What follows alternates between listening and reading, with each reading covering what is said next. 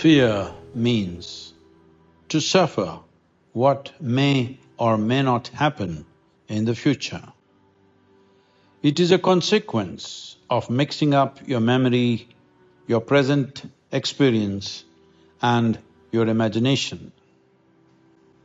Due to the sort of education that we are propagating right now, there is no discipline in education systems to bring a certain amount of clarity as to what is memory, what is present experience and what is imagination of the future.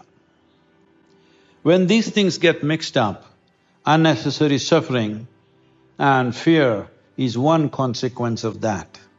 It's extremely important that when we have been given or endowed with such a magnificent mind, a mind which is capable of incredible things, which is our greatest strength and the greatest miracle on the planet.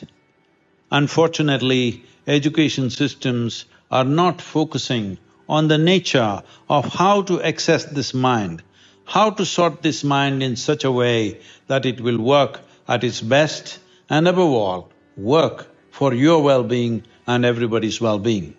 Fear is the basis of a whole lot of violence and conflict upon the planet.